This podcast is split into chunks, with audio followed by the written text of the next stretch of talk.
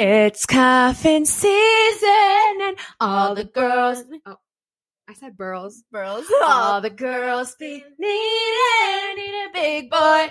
Wanna big boy. I need a Big boy. One, two, three,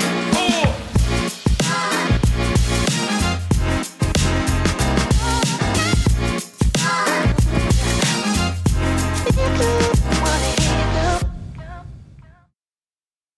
Hey there. On today's episode, we do share content surrounding topics of body image and eating disorders. Wanted to give you a quick warning before we continue.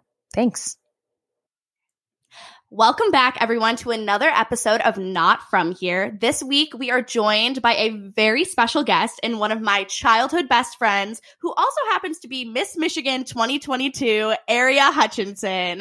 Hi. Hi guys. Hey. Thanks for having me. Oh my God, of course, we are honored to be in your presence.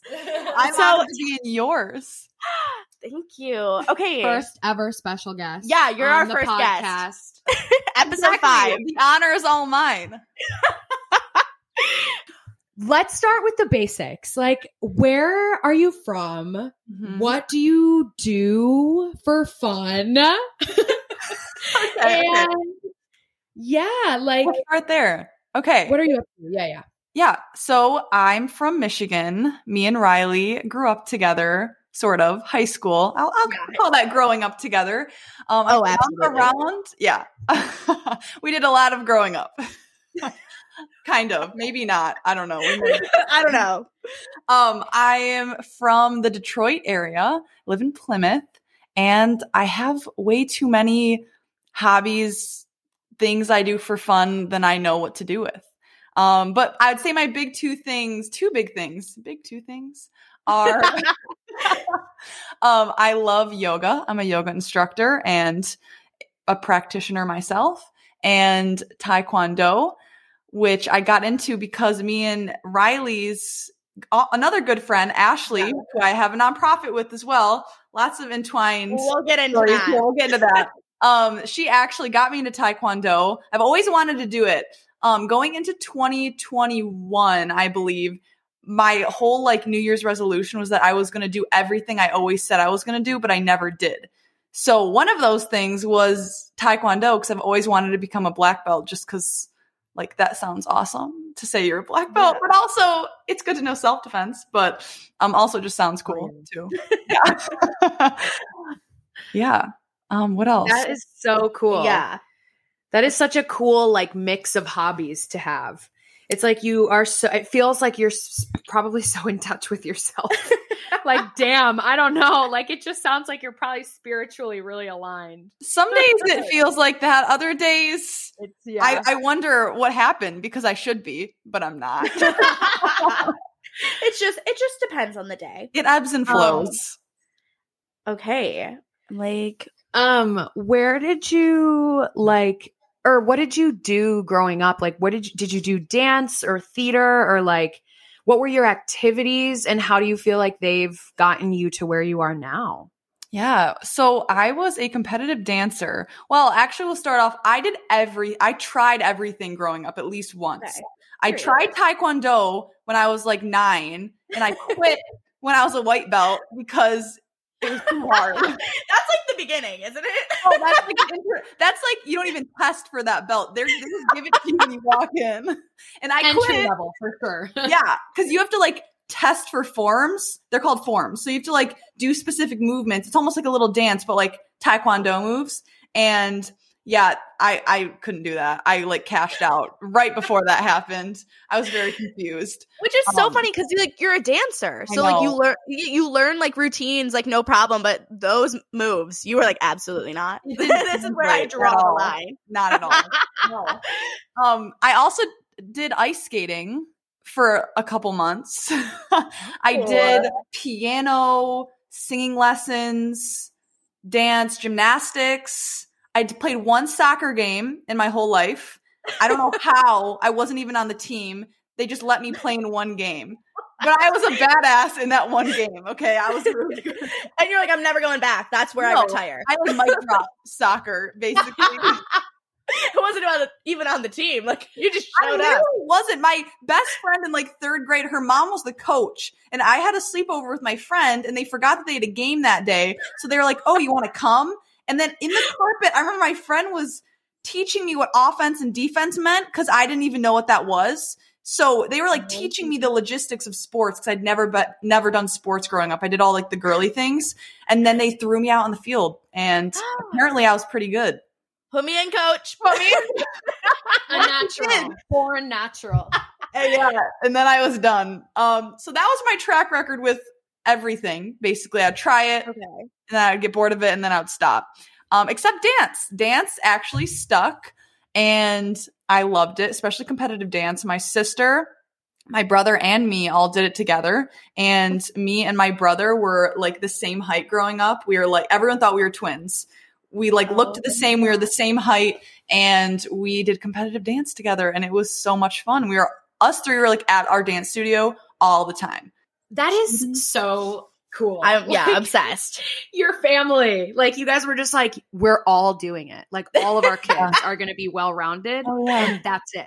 Oh, it was it was more my mom, honestly. She was like, I'm not putting my boy in sports. Like, ew. My mom didn't even my mom didn't even know football, any sport. She didn't care. She wanted glitter Yeah. and costumes and makeup.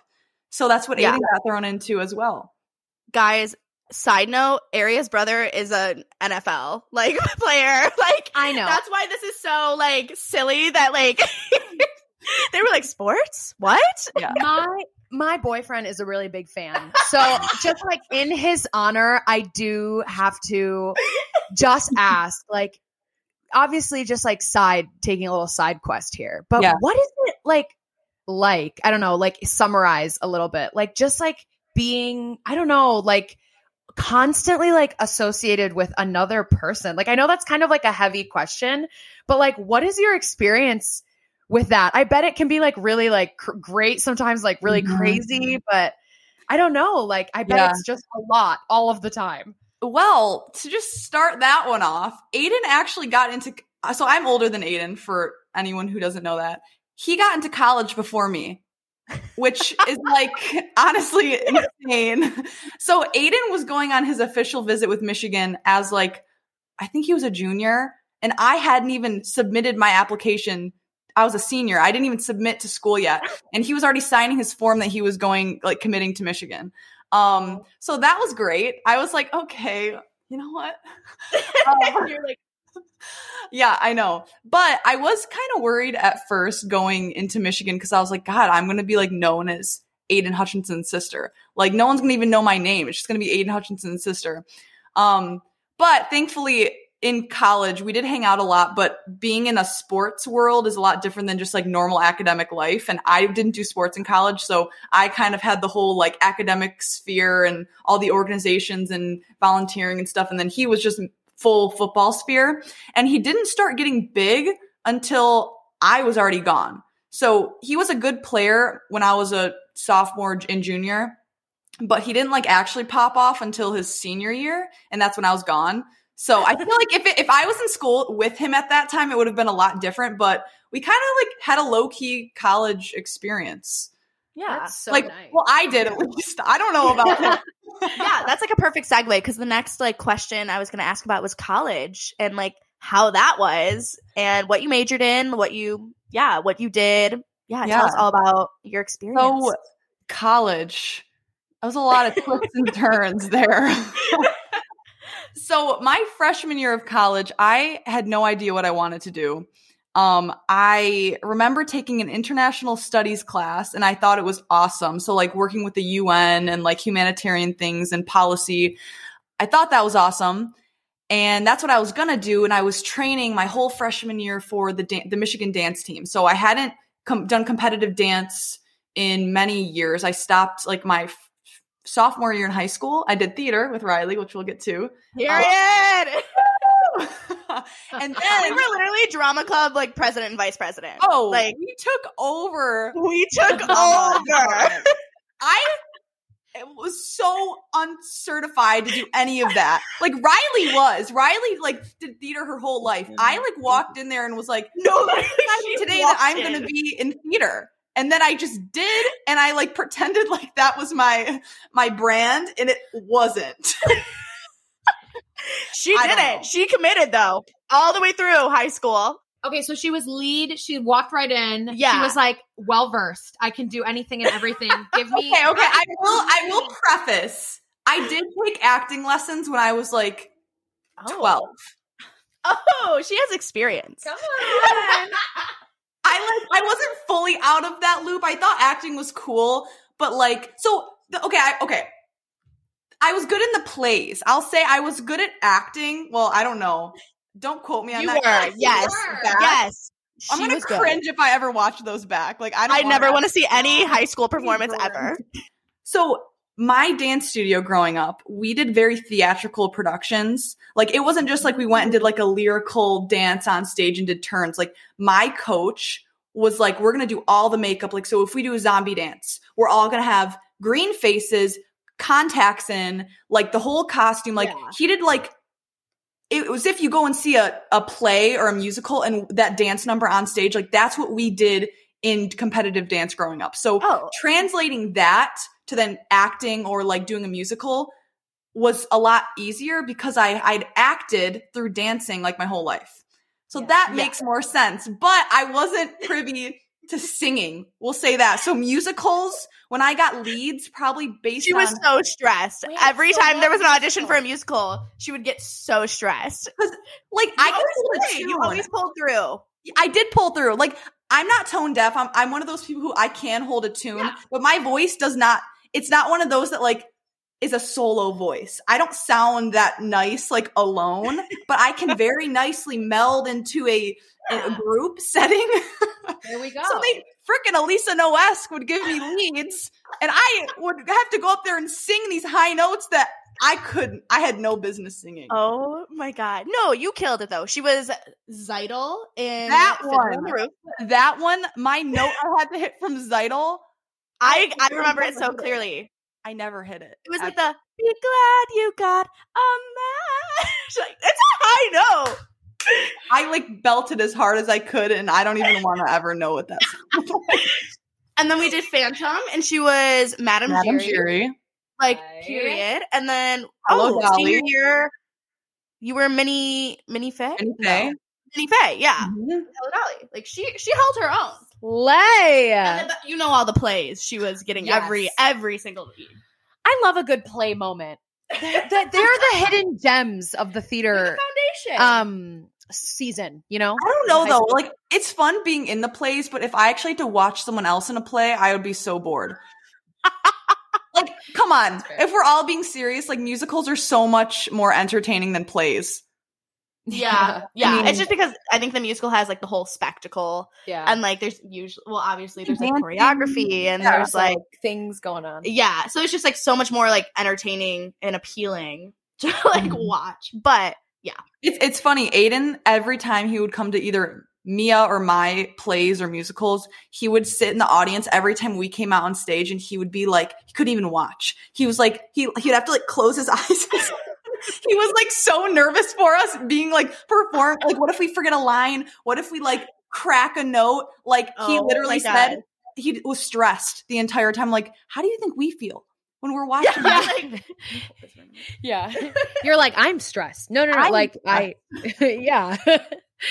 that is Oh my God. Oh my god. so we went on so many tangents, you I guys. so many Where did we start? Wait, what were we? Ta- we were talking about college. Yeah, we College. Yeah, what did you major in? I'm not What did you buying my- major What did you in? major in? Yeah. So going back to that tangent, um, so I know you guys are waiting like on the edge of your seats for what my major Yeah. is. I, I know. I know you. are. Yes. so international studies was what it was, and I was training. So after I took that break from dance to do theater, and then in college, my freshman year, I think I was just like bored. I didn't know what to do. I, I didn't have a team. I didn't have a group. So I was like, maybe I'll just like get into dance again. I'm like the only person who probably would ever do that. Like I have not danced in like four years, and I want to now join like a collegiate level dance team. Okay, mm-hmm. area like I don't know what you're trying to do here. But anyway, so like my third day of college, I called my old coach because tryouts were in the spring. So I called my old coach and I was like, you let's train, like let's do this. So I didn't even have a freshman year of college. The entire time I'd go to class, drive right back home to my old dance studio, train all night with my coach, and then I would drive back to Ann Arbor. So that was like Ann Arbor to Canton. Like every I remember that. I remember that so vividly, like that time of your life. Oh, too. it was like crazy. That's all. I, I'd like stop home really quick, take an Epsom salt bath because I was so sore, and then I'd go back up to school, study, and then go to class the next day and do it all over again. So I did that until the spring, and then I tried out for the dance team, and literally I was the last person they cut. It was a three day audition process, one of the hardest auditions I've ever done. It was like morning till night every single day, and like you're going the whole day. Like it's like dancing for eight hours. So Yeah. every day they do cuts at the end of practice. So day one, they cut people. I made it through day one. Day two, you go all day, they cut people. Day three is like the last smallest group of girls they have. And I I'm a very slow choreography learner. Like once I get it, I got it, but I'm slow and they want you to be, have it like they show you once and you have the whole thing go. That's not me. Like I it takes me a little bit of time to actually like remember the moves. And we and hip hop is not my strength. And that was like our final audition piece was like this hip hop number that was very nuanced and they taught us like they taught it to us so fast and I just couldn't remember it. I like and they put me front center, not even behind somebody, to where I could kind of follow along. God, yeah. Well, I kind of just biffed. I biffed it. I, I will say that. Um, It's okay. I know, but then so yeah, then the end of the day, they didn't still didn't cut me. I know, like literally, they cut people. Was like the last day, and they're like, okay, for the rest of you, like we have like a couple more people to cut, but we'll, we'll like send you like an email or a call. So I'm like waiting on the edge of my seat for like a week, and then you know, I, I get so messed up. Yeah. It was honestly like mentally draining, challenging, everything about it. But it was a great year. Like dancing again at Yeah. that level was and I was even better of a dancer than I was when I was a kid and a and like a teenager. Like I don't know, my adult body like understood how to dance, which is honestly why it's so sad because I would have done so good on that dance team. But whatever, because it led me to where I am now. Um right. so yeah, I basically that was right at the end of the school year, and uh, you know, a couple other things. Freshman year is always messy. A couple other things with some boys that sent me running home and hiding at my house. Basically. Yeah. Yeah. Um, that's for another day. But anyway, so I get home. I'm like got ghosted by one guy and like hiding from another guy, and then I just got rejected from the dance team. At this point, I don't know what's going on anymore. I don't even know what I want to do with my life. Like I had all these plans of like, oh, I'm going to be on the dance team. I'm going to have like a like a boyfriend, like maybe on the football team. I don't know. I thought it was all going to like mm. be this nice little perfect box with a bow on it right. and then it like wasn't overnight. So yeah, I went home, kind of recouped. I was like, I don't know what I want to do, and that was probably the one time in my life when I have actually experienced like depression. Like I never knew what that felt like until that summer. Like I didn't want to do it. I I couldn't even get off the couch. Like I mm-hmm. I remember I kept like every other day I'd tell my mom like she'd be like, "Oh, you want to go to the zoo or like you want to do something fun? It was summer." And I'd be like, I don't, what's the point to like literally anything? Like I couldn't get out of that mindset of like, we're all on a floating rock. Like, why does it matter what we're doing? Yeah. yeah. So it was a tough summer. And I, it, I don't, when you're in that pit of depression, you never feel like you're actually going to get out. You're like, how can I ever feel normal again? Um, so I was, I, that was also the summer I binged Grey's Anatomy as one does. so I was watching with my dad and we were sitting on the couch and I remember asking him, we were usually people are like, "Oh, I see the the white coats on TV and I want to be one of those." Mine was like the opposite. I was watching, I was like, "Dad, like this actually looks like shit. Who would ever want to do this?" and he was like, "Well, you want to come to work with me and like see?" And I was like, "I'm I'm literally doing nothing else." Sure. So that week I went and shadowed him at the ER and I was like, okay, this is what I'm doing. it was like immediate. I was like, this is awesome. I'm doing this. So I was kind of late into the pre med game. So then my sophomore year, I immediately started taking all the science prereqs when I was like a self proclaimed not science person. Like I said, I'm not doing science. I, I'm not good at it. Like high school kind of like, like, so I never took like AP classes and like AP science classes in high school. I just Right. thought it was too hard and I thought I couldn't do it. So Yeah. I- that's why I never even thought about doing science in college until I I shadowed my dad in the ER. But yeah, I th- so I threw myself into those classes, did all that, and then I declared a neuroscience major my junior year. That is Yeah, and that's- amazing. That is that. So that was a whole long journey of not knowing what I was doing. Lots of bumps in the road that we didn't even go over, but ended up kind of hitting rock bottom. And then in that space is where I kind of found what I wanted to do with my life. That's incredible. And I, I truly do think that, I mean, I literally, last week's episode was literally called Everything Happens for a Reason. But it, I really do believe that. And mm-hmm. like, I think it all led you obviously to this path that you're on that on mm-hmm. now. And you're going to medical school, which is, I like, I want to hear all about that too. And that was its own journey. Oh my gosh.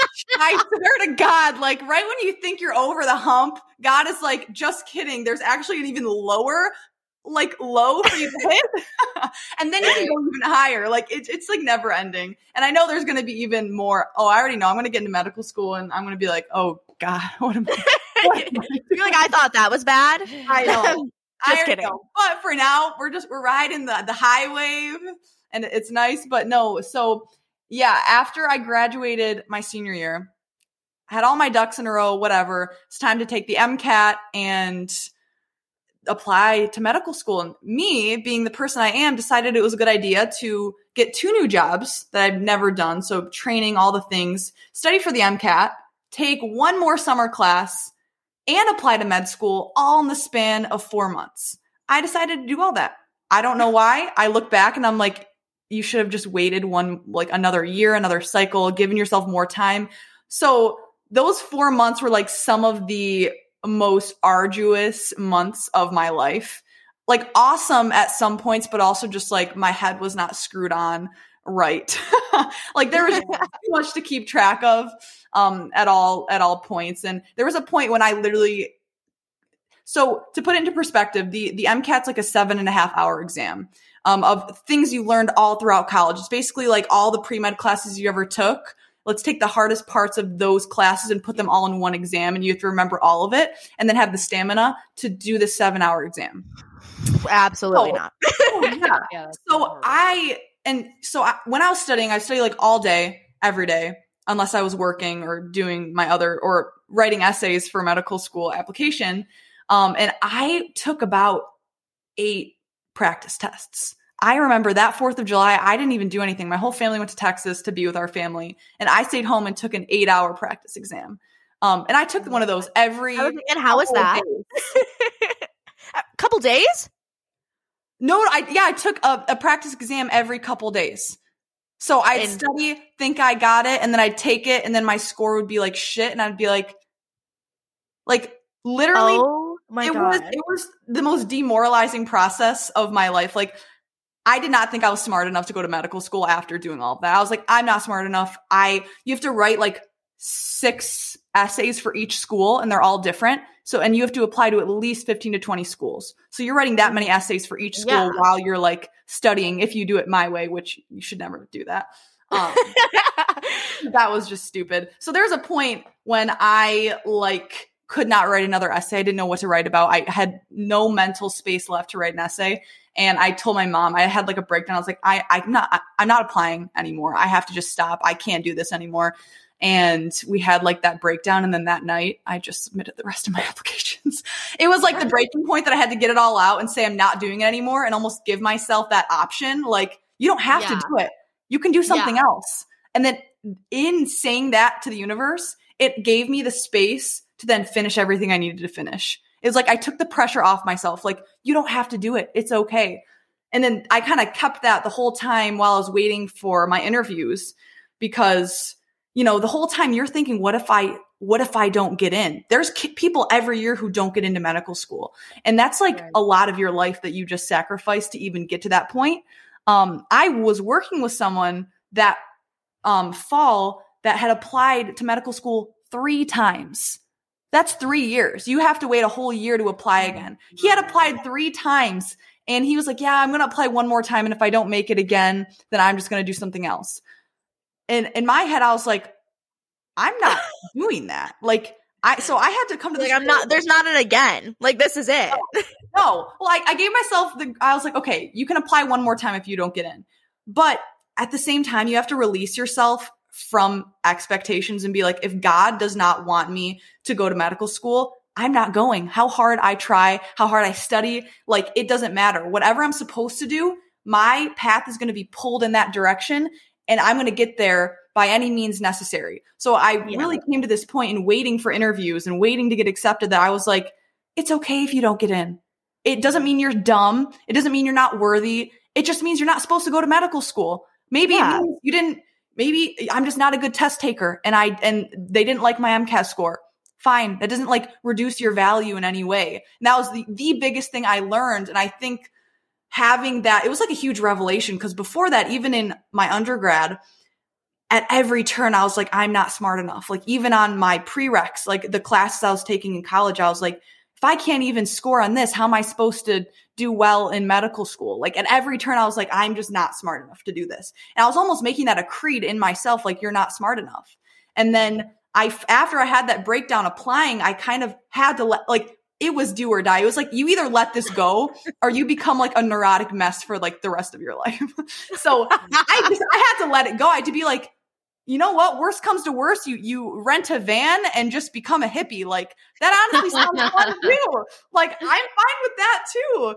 So that was like one of the most transformative times I would say in my life. Like I it, it broke me down so far, like my ego. I had like no ego at that point. I was like living in my pajamas. I had, you know, not worn makeup, put myself together in months. And I also, the thing I thought I was good at, I was like not doing well at it. And I was putting in all the work too. So like something wasn't translating. Um, but once I let it go, I, I really think that's when kind of opportunity came to me because it was like, you're not going to get accepted if you are holding on to all this stuff, right? Yeah. So yeah, I, I got in. I, I got into one school. I got one interview. I got into Period. one school, and that's Hey, all you that's need. what matters. That's all you need. All you need. I think too, like what you were saying, it's like your self talk or the things that you Mhm. say, like out into the world, like it's kind of like how you manifest things too. And so Mhm. I resonated with what you said about like you just keep saying, like, oh, like I'm not smart enough to do this, or like, oh, like I'm not gonna be able to do it. It's like you start believing it and you start like Mhm. hindering yourself from succeeding as as you know as much as you can succeed Mhm. which is I'm, so glad you like pulled yourself out of Mhm. that because hell yeah i mean you can do anything you put your mind to God, it took everything, took everything in me, but I did come out of it. And I think that relates a lot to our body image topic. It's, Yeah. it's really that self talk in you. And I think, I mean, not to like take over the podcast, ask you No, guys, take it over. Take it over. But that, I feel like that's a good segue into that body image conversation that's so Absolutely. important right now. I mean, Riley, maybe you can share a couple of your thoughts. I literally sound like I'm the host. Riley, share your thoughts on your own No, no, we love it. We're like, yes. My journey, I would say, I I have struggled with. I still struggle with body. Like I think everyone does. Everyone does. Um, it's it- it's yeah, a never just- ending journey. Yeah, it depends on the day, truthfully. But my journey, I would say, like I just I think back as far as like I can even remember in my mind, and I've always like I don't know, it's like so sad. I've always had like negative feelings about my body and the way I looked. And I think that started mostly I would say when I hit puberty and I was like 10, I think I was when I started my period, but like even before oh my god, even before that, like in sorry, we're going back to um back, to 4th grade and I remember like when my mom came to me and was like, "Hey, like you need to start wearing these." And it was a training bra. And I was so embarrassed. Like I was truthfully so embarrassed because I was the only one of my friends that had boobs. Like and I was like, "Oh my god." Like I cried, I hid it. Like I did not want to wear this thing because I was so embarrassed to have boobs when all of my friends and my little sister is like flat chested. And so I was like, I, I think I would say that's probably the point where the body insecurities start. I'm sure Mhm. before that, but that's the one I can pinpoint. And so I was like, I was so embarrassed because I was like developing at such like a quicker rate than my friends. Mhm. And then especially in fifth grade then, like, and I started my period and then I started getting hips and I started, I was just developing so much earlier than all these people around me. And it just, and it made me feel awful about Mhm. myself. And I would like look at my friends who are literally children. I was a child too and like they were just they looked like children and like Mhm. because i like and because i started getting a little curvier and started filling out i felt like i was so fat like and Mhm. like as like as a child like and i'm like that's just so sad to like to think Oh, about it, yeah that i'm like i was just so i was literally like 10 years old and i should have been so concerned like i w- should have been concerned on so many like other things and i was like worried about how i looked and i just like i always guys i remember when the term okay remember the movie the duff Yes. and how it like stood for like Yeah. dumb dumb ugly fat friend okay that came out like when we were in high school but Yeah. i remember when that term came out and i was like yep that's like that's what i was and that's what i always Ooh. felt like i know isn't that so sad and even like air like even in like our friend group like that's just like how i always like Dude, Yeah. that's like okay. First of all, if anything, you'd be labeled the ginger. That's all you were. period i No, was It's, it's honestly mm. sad that, like, because you know, kids are starting, and I feel like even now, like younger and younger, they're starting to Oh like realize things about the, themselves and their bodies, and it's they should just be like being kids. For me, yeah I I was like pretty like scrawny, not like when I was little. Oh, I went through. I loved candy, you guys, and I would go through phases. No, I literally like from like two to like ten. It's like every year between my growth spurt, I would like pack the candy on and I like was a chunker. And then the next year I'd like grow and then I'd be all gangly again. But anyway, that's like a side note. But you pack it back on So when that kind of uh, evened out and I was just kind of like scraggly again, I was like the tallest one in my friend group. And in, dance, I danced with a bunch of very small people, like very petite. And I was like, like three heads taller than my friends, right? And in Mhm. dance, you're kind of, especially competitive dance, the smaller kind of you are. I don't know why in our community that was like idolized in a, in a weird way. yeah So I didn't even think about bodies. I didn't even know what that was. But what I would notice is so I remember I had these two tiny, tiny friends, and we got, and they probably don't even like realize this happened or like know, but they, we all got in the car to like go somewhere after dance, and I sat in the middle of them, like in the middle seat.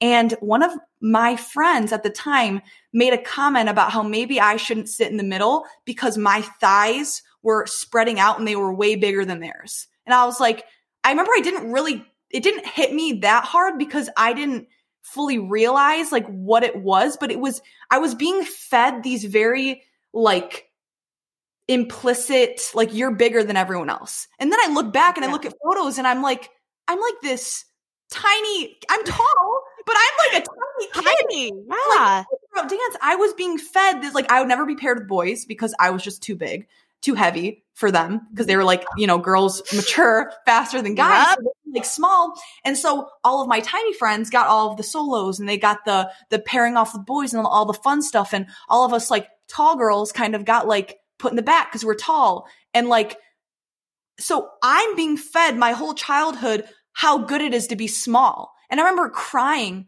being like, I don't want to be tall anymore. I don't want, I don't want this. Like my friends, mm-hmm. even at school, were tiny and they thought like the, the short people were like cool. And like, so that's a whole different body issue. Like it's like, What is this like short person hierarchy going on I don't know, but it was Like, thing. genuinely so odd. Like in I in I dance, it kind of makes going on, like- sense, but like, or not makes sense, but like, I like, yes, like I remember that being such a like big thing in the dance Yes. community is like small and short and like tiny Yeah. and itty Yes. bitty.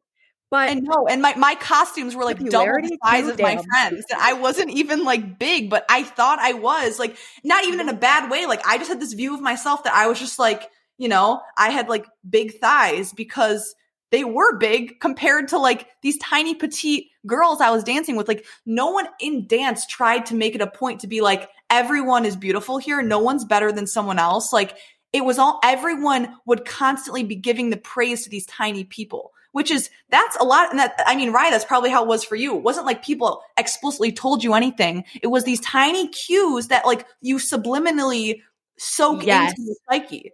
Yes. Oh my god, yes. That's like what I was basically long story short with like my body image journey that's still going. Um I just like as I don't know, I've I've learned to especially I would say since the pandemic, I've like really learned to like love and appreciate my body and like every like I like look I just like look at my life and everything I've been through and I'm like my body is like the one thing that has mm-hmm. always been here and it's like taken me through these terrible breakups, these like terrible depressions I've gone through. Like this, I'm moving to a new city, like mm-hmm. all these transitions, and I'm like, my body is still here and I'm healthy. And like, mm-hmm. I just, I can't, I like, I'm like, I can't like hate myself anymore. Like, I can't hate the way I look. Like, this is who I am. And like, there's, I mean, yeah, there, I could change it, but like, I don't want to. And I am like comfortable with who I am now.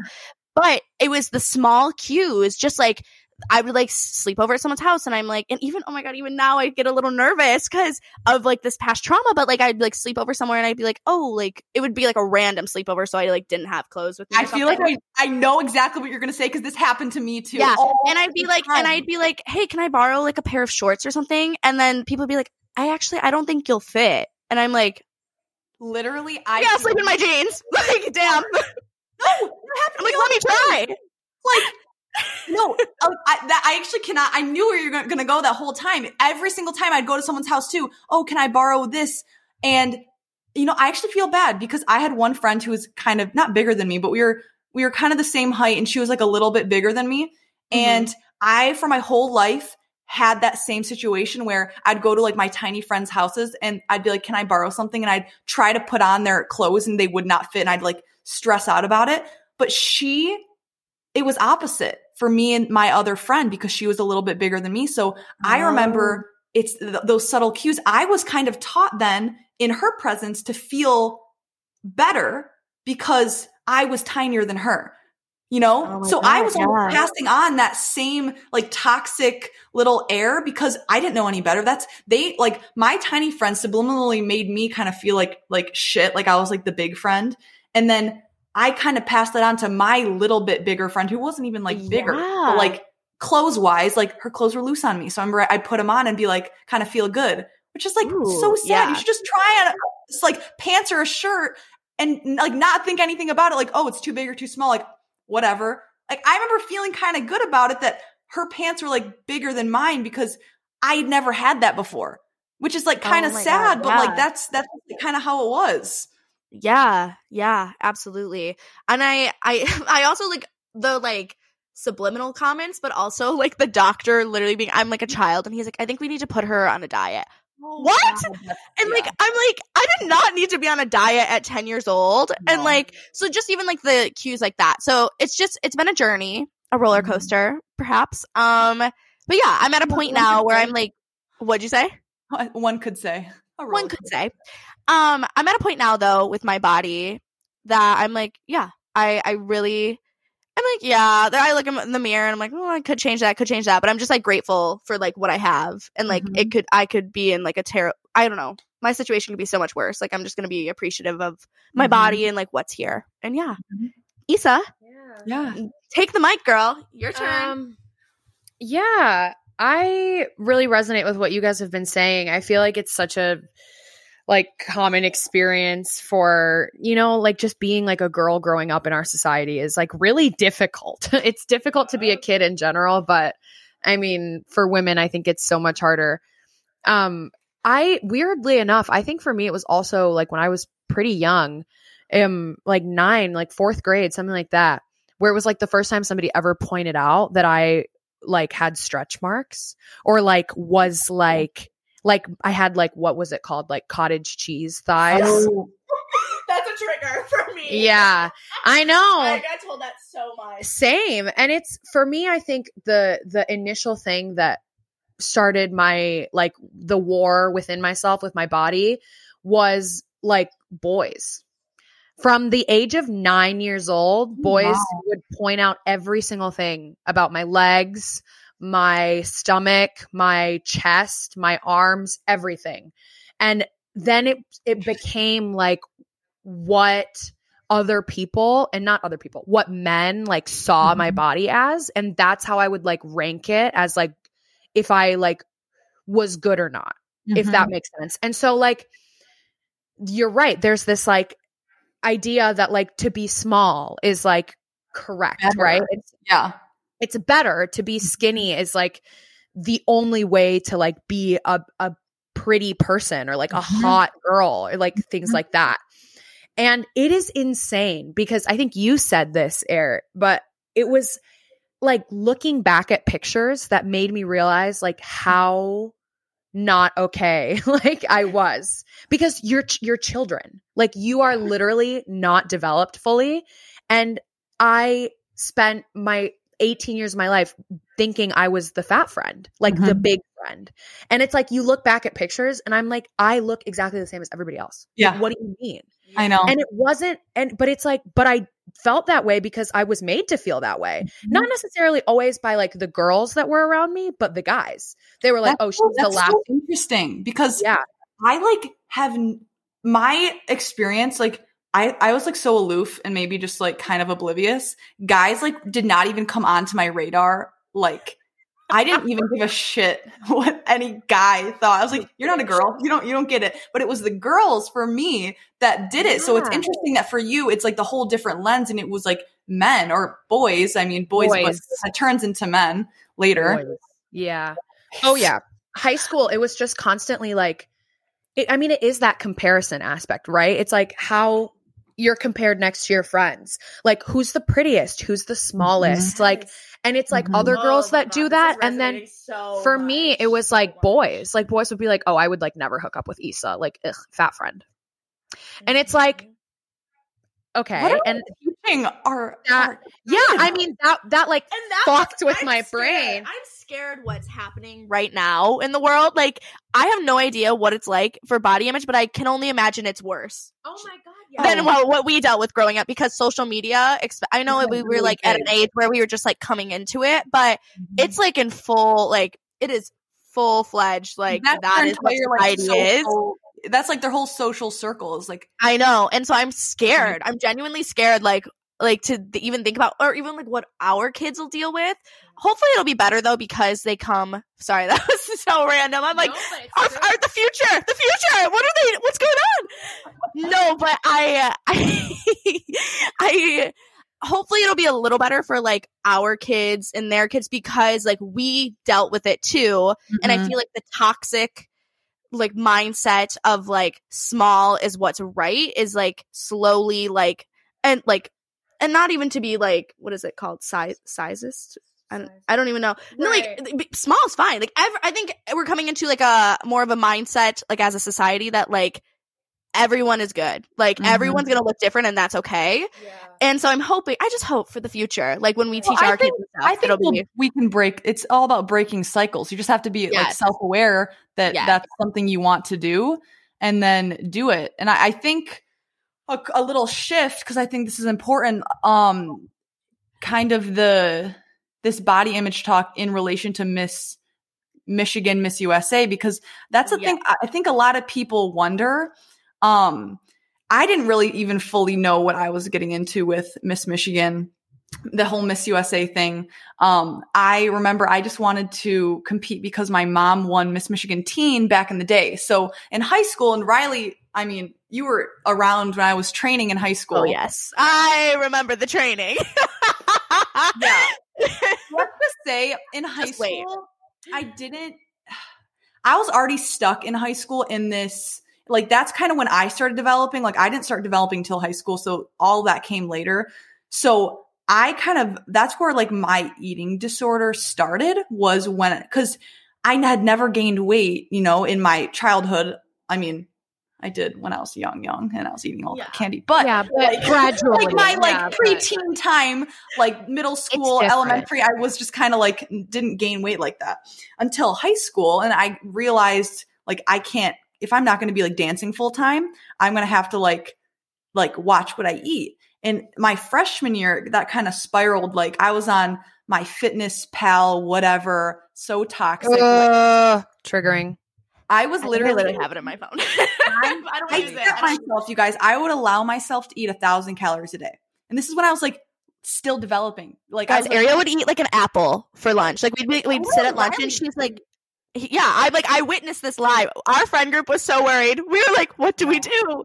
But we were like, but you were you seemed like so. You're like, no, no, like this is what I need. I'm training. I'm training. And we're like, okay, girl, okay. But that Like, was that was the issue. I was never like tackling training from the right space because it first it started with me like literally okay capped myself at a thousand calories a day but i would never actually get there. I'd eat about 750 calories a day because i was too scared to get up to 100 and then even at that i was working out so much that honestly i probably netted like 200 calories a day for Right. like that year that i was doing it and there's this photo of me that i look back at i'm like first of all you're already kind of skinny because you're just not that developed. But on top of that, it's like this other element of like you're not even like nourishing yourself at all.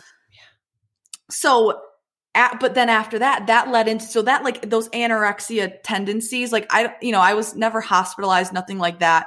It turned into then binge eating. So then I was caught in the Mm. cycle of that yo-yo cycle of and I so fucked up because I have planners from high school that you can open to any day and I was tracking if I had a good day or a bad day. So there's red X's, green circles. No, no, no. Red X's, green check I remember your planners in high school eh, because we would sit next to each other in classes, and I was well. One, I was always fascinated by your planners because. Aria has like the best freaking handwriting I've ever seen, and they were so. Be- it was just so beautiful. But I remember seeing like those, but I never asked. I'm just like that. Just took. Oh my god, that took me back funny, to like in high school, like they probably like no one even like knew this was going on. Like so, I yeah, the red No. X's, green check marks, or I had like orange, yellow circles if it was like an iffy day. So that was so my anorexic time when I got super, super, super thin, and then right after that is when I was kind of binging and then restricting, but I could never quite get down to where I was when I was fully restricting all the time. So that's why the cycle like kept going. Cause I would try to restrict. So then in my planner, I'd be like, okay, we're going to be good this week. Good. I always said good. Like we're going to have green check marks on each of these days. And then I would, I, I would binge and then that would be an X day. So the weekend usually had like an X or two and then start right back on, on Monday. It was always start on Monday. Green check marks where I would eat a thousand calories a day. But that obviously was not sustainable. So I'd always go back to binging. And then during sometime my my my binging phase would last longer. And I remember my my my skirt at school because we had uniforms would get tighter. Like I literally would be like gaining weight. So I I can ch- actually track these cycles through photos because we took so many freaking photos in high school. I can tell when I was super skinny when I was in like a restriction phase. My my face is like a lot thinner, and then when I go through like a binge phase. I, my face is literally like swollen. Like I can tell and I know I, I can I probably give you a whole timeline looking at my planner. Like everything is in there. And I kept doing this through college. So it almost kept my body in this space where it couldn't just find its natural weight. I couldn't just even out and like find my natural weight because I never gave my body the, the space to do that. So just like me, Riley, it wasn't until the pandemic that everything changed. I remember I went through going into the pandemic, I went in really skinny because I was going through another restriction phase. And then, you know, a month in, started binging. And then I gained all the weight and then some back. And I was like, okay, like I can't do, I literally can't do this anymore. So it was, that was like the pivotal moment for me. It was like going into that summer of COVID. So that was 2020. And I decided I was like, you're not going to weigh yourself. You're not even going to look at your body. You're not going to comment on it. No, you're not going to say anything. You're going to, we're, we're going to intuitively eat. You're going to eat when you're hungry. If you have a craving for chocolate, you're going to eat it and then stop and be done. So it was really this like toggling period for me of like, let yourself eat every day. Like that's, that, that's where the bad mindset is. That's when you start binging because you tell yourself you're not allowed to have it. So then you secretly go binge it and then you're like, okay, I won't have any tomorrow or for the rest of my life. I'll just binge it all right now. But then you end up doing that the next week anyway. So it's like you have to allow yourself to eat things you're craving. Like allow that. Be like, don't say, oh, I'll just do it tomorrow because it's the weekend or I'll just do. No, if you're, if you're craving that, eat it in moderation, be done. That's like how I got over binging and restricting. I, I just had to let myself eat how I wanted to. Like without restricting anything, but also not like going hard. Like just if you have the craving, do it. So I did that for about, oh gosh, a full year and my body just started losing weight like without trying because I like released expectation of me trying to look like Candice Swanepoel. I lit, I had to like let that go out of my head because I was, first of all, I was never going to get there in the space I was in. And I don't want to ever get there. Let's just put it there too. So I let all that go. I, I just gradually started losing the weight without even trying because I wasn't thinking about it. I didn't care. I was just being healthy and, and eating in moderation. And then that's kind of where it goes into me taking the MCAT, um, which we talked about. And right after I took the MCAT is when I decided to do Miss Michigan the first time. So I used to do Miss Michigan in high school, and that's when I Miss Michigan teen, and that's when I would train really bad. I would just like not eat. Like I that's what I would do to like fit into the dress and do all the things. And then right after the competition, I would like stuff my face. Like horrible way to go about training. Like it's not a lifestyle at that point. My lifestyle was was yo-yo dieting. Um and that's really in high school and that's like kind of like sad, but and I mean in high school you do feel like you're older than you are. Yeah. But Oh God, yeah, yeah, I know. that's a great way to put it. Like you're, yeah, Yeah. So I know, I know. This is like so many like long stories of my No. life. I feel like like so hard to like they're long to explain. But um anyway, so I did Miss Michigan, the like the older category for the first time ever right after I took the MCAT, more as just like a I like I didn't train at all. I was like, I'm just gonna do this for fun. Like I used to have so much fun doing this in high school. I'm gonna have fun and just do it again. Like I've been locked in my house for for like four months studying for the MCAT. So after that, I was like, I just need something that's gonna be fun and like I can get myself together and get my life together and feel good. So I did Miss Michigan. And that was literally just for fun. I placed top 15 somehow. My my every my walk, my interview, everything was horrible. Like, I didn't train. I was like not seasoned to do that. But anyway, it was fun. I had a good time. What year was never this? Was this like was 2021. Yeah, 2021 summer. Okay. Okay. Yeah. So I was never going to do it again. And then, it, especially because if I was going to go to med school, the pageant would have overlapped with med school because it was in the summer and that's when you start med school. So I was like, okay, I had fun. It was my last time. I met a lot of awesome people who I'm still friends with now. Like, great. However, I got an email like probably after I got my first interview. Maybe it was like December or January. I got an email that said that they're moving Miss Michigan up to May. And in that case, I could like technically do it. And I was like, hmm, you know what? Like, fuck it. Let's just do it. Let's do it again. so I was like, you're going to, I was like, first of all, I'm in a good space. I haven't yo yo dieted at this point in two years. Okay. It's like the beginning of 2022. Yeah. I've, I've not yo yo dieted at all in two years. I've kind of just like, like lost weight and I've found like where my body wants to be. And it's like a very healthy weight for me. And I really felt like I left that in the past. So I was like, that's the only way I ever want to win Miss Michigan. I'm like, I'm so thankful that I didn't win in high school or that I didn't win before because that would have been so toxic. Like God knew what he was doing. Wow. Like all those times I was depressed in high school after not winning, I always came so close. He was looking out for me because I was I how can you be a leader for someone else if you're still at war within yourself? Like you can't. was You can't. beautiful. like Yeah, I am moved right now. yeah. No, I love that. It's true. Like you can't. It's like you have to put your oxygen mask on before you help someone else. You can't. You you can't even love other people if you don't love yourself. So all of those cliche things, but it's so true. And at this point in my kind of story, I felt like I was at a point where I had a lot of things that I really wanted to share with people, and that people in this position who maybe want to be Miss Michigan but are dealing with stuff that I'm dealing with, like I could actually help them and, and be that person who's a little bit different because pageant world is a whole different world. It is, and I'm not Tell really us about it. I'm not really in pageant world, but in a nutshell, it, it parts of it are toxic and parts of it are amazing. Um, there, there's this side of pageant land, especially in the older category, not really teen, so just our miss category, that it's like, all right, ladies, don't leave the gym, get your Botox, like, like, let's go, get your veneers. And while that might be like a personal choice for you, that should not be somewhat something that we're pushing on to young women. Like you are only going to win this pageant if you get Botox. Not true and like so toxic. So that's like a side of pageant land that like is is just sad to me the fact that people think that that's how it should be.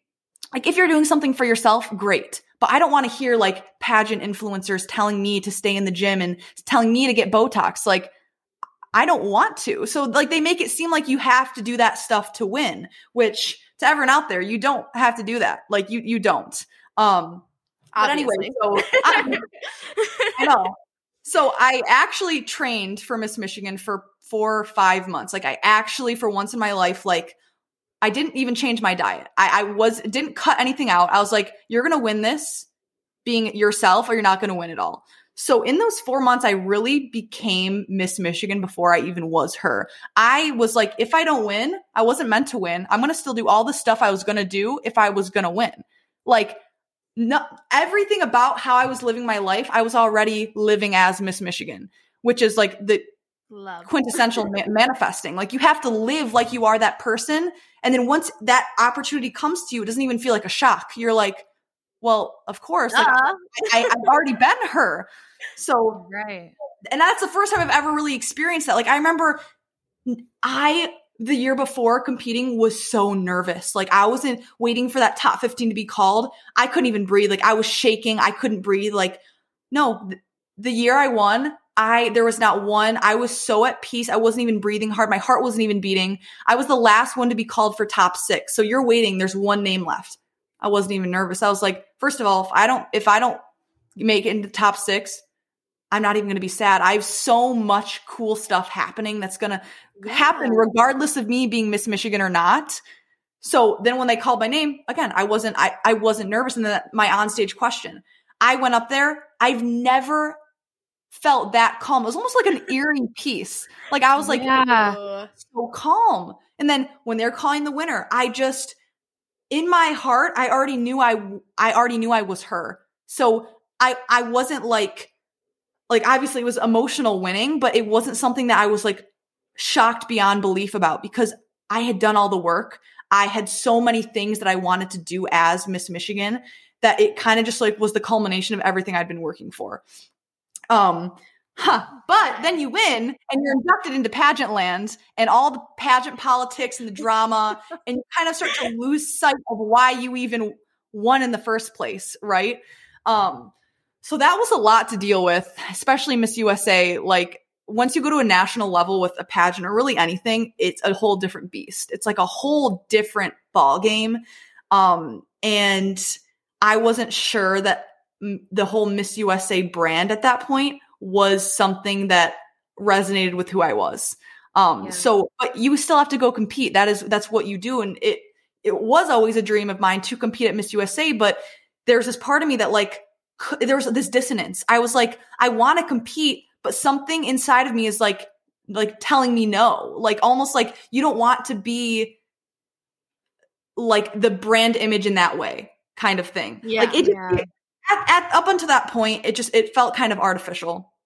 Miss USA, Miss all the like state titles, they're so deep into their communities. It's like they're really cool. They empower a lot of girls. But once you get to that higher title, which you know they do a lot of cool things with, it almost started becoming, especially in this new age, um, it started becoming very much like we're going to make you into an influencer.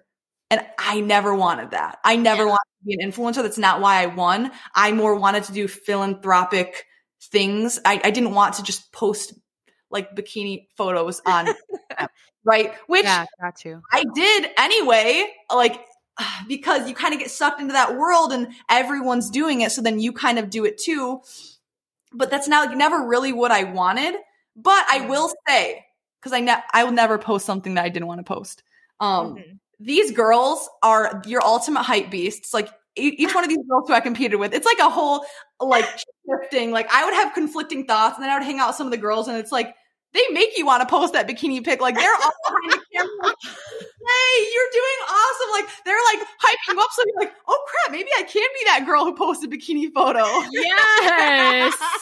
The old version of myself was like kind of like judgy about it. Like if people posted bikini shots, I'd be like, oh my god, who do they think they are? And then like yeah. I'm that girl posting the bikini shots, but it's like it's, it transforms in your head though because you're seeing all these like really empowered women just Yeah. being who they are and then you're like well maybe i'll try on that hat so that's what i found being miss michigan i got to try on all these different hats that i never even considered trying on like i got to try on like you know being a part of this sisterhood is like this sorority kind of deal Yeah. I was a self-proclaimed never put me in a sorority, don't associate me with a sorority. That's what I was forced to put on that sorority hat in that moment. I was forced to put on that Instagram baddie hat where people are posting these like more sexy shots. Like that was never really something I wanted to do, but it was it's like it's a fun new identity kind of thing. So this title has pushed me out of my comfort zone in so many ways, like just thought wise, like trying to navigate through this whole new position and then your your body image. You know, that's why we started this conversation in the in Yeah. the first place. It it really made me accept my body. And I, I think it's tough because some girls who haven't gotten to the place that, you know, I got to where I was totally comfortable with how I was presenting my body. Like I don't have a thigh gap. I don't have, I'm not, you know, 2% body fat. Like I, I didn't even cut for Miss USA. I was like, I'm going to be healthy. I'm going to do yoga. I'm going to do taekwondo, but I'm not going to do anything that's not sustainable. People always say, I bought all these clothes from Miss USA and none of them fit me after. I was like, that's not going to be me. I'm going to be healthy and beautiful and compete just like I am. And I'm going to still fit into my Miss USA clothes for the rest of my life. You know what I mean? Like I'm not, I'm not going to do that. Um, so That's for me- amazing. yeah. So for me, it was like this culmination of this is who I am and I'm going to prove it to you guys. But I think for a lot of women, they haven't, that would be like if I won in high school. They have not gotten to that place with their body to where winning this almost racks you with even more anxiety than you started with, right? If you're not in that good mental space, the space where you almost want to prove people wrong and be a culture changer, you're going to crumble under the expectations of what they think you should be. Like there was points when I was training for Miss USA where I was like, well, maybe I should just drop 20 pounds and give them what they want. Like, you know what I mean? Like, Yeah. it- there's this temptation to want to be like, well, maybe, or even now I look back and I'm like, maybe if I got Botox, maybe if I got some lip fillers and I, and I lost a bunch of weight and I became this ideal pageant girl, maybe I would have done better at Miss USA.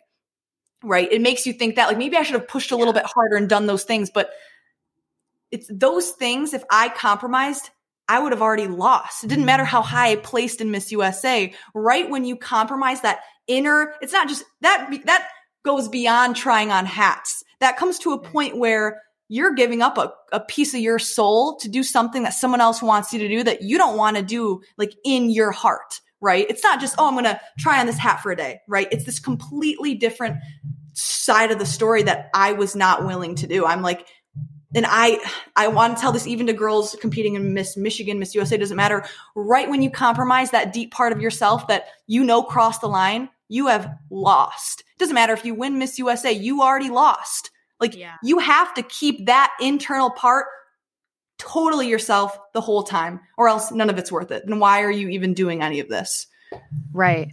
I think it's like just the way that you said it, like it's just really inspiring because I mean, just to be quite frank, like I don't think I'm at the place where I like have accepted myself or am anywhere near like where it sounds that you are. And so like hearing you speak about it in that way, like it does help other people. And so like mm-hmm. thank you for sharing all of that because oh, it's like yeah. it is so important and to have just like someone who is like so like down to earth and normal like also be going through these like things. I don't know. It's just like super Well, I- I do want to preface too, it is a journey, right? I, I've I've made so much progress because I don't want you guys to think that I am sunshine and rainbow all the time, right? Like oh yeah yeah there like there are weeks where like I am not feeling great. Like I I look in the mirror and I'm honestly like not. I'm like just I'm not feeling any of it, right? Um but it's it's really those little things you do every day to like not fall back as far as you were. So it's because Right. you know it- it's this too shall pass.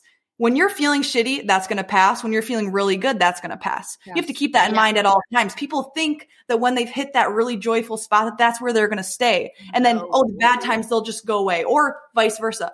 It all passes, right? So you have to mm-hmm. keep that in perspective and just keep doing those little things to inch. So even if one week you feel really, really shit about yourself and you feel like everything is back to like square one, you have to look back and I have to like remind myself of, of how I was in high school. Like I, it's just this completely different shift. And some days, like I'm not fully comfortable in my body some days. Some days I'm really bloated or maybe like I had a month where I just didn't eat, eat healthy and I'm like all about health. So that kind of stays in my mind. Like you have those, those little tendencies that you have when you were like in this toxic state, they never fully go away.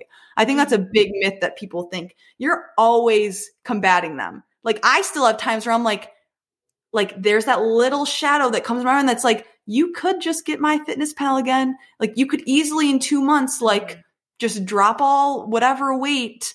Like I have that that still comes into my, into my head. But it's, it's, it, the, the good has to outweigh the bad, right? You have to have enough mental strength to push that out and say, you're not that person anymore. I don't care if you stay in my mind the rest of my life, but I'm never going to actually succumb and do that. Like I might look mm-hmm. in the mirror right now and like not really be happy with some things, but nothing's permanent. Then eat a little bit healthy for the next month. Just stop eating as much dessert at dinner. Like, like, and you, you really have to treat it from a health perspective, not saying, oh, I'm going to cut out, um, all, sh- all sugar and carbs because I like want to lose weight. No, it's how healthy have you been this month? Have you like actually just like been eating like a lot of processed food, not eating your greens, not drinking your water? Like that's where I'm operating from. Cause if I'm really fully eating healthy, like your body should be responding in the right way, right? That's kind of how you operate.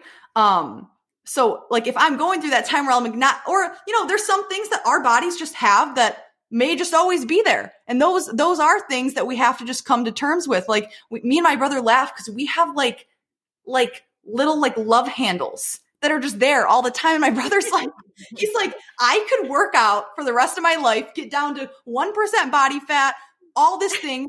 I still have them; they won't go away. So it's like yeah.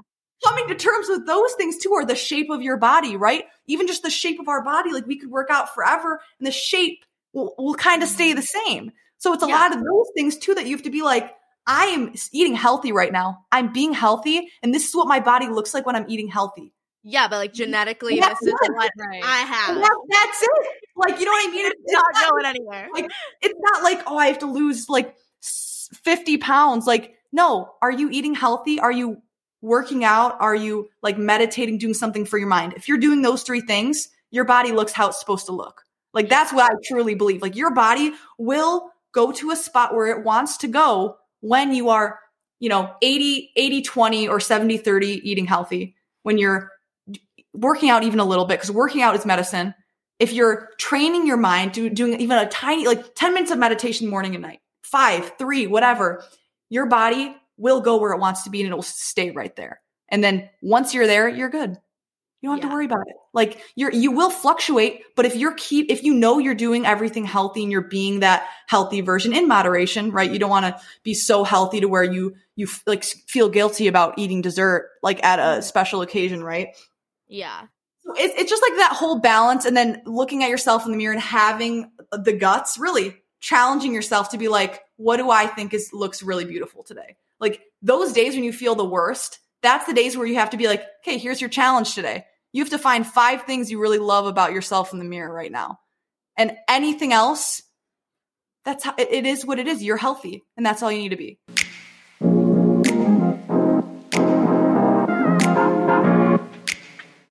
Oh my God. Well, this has been so amazing.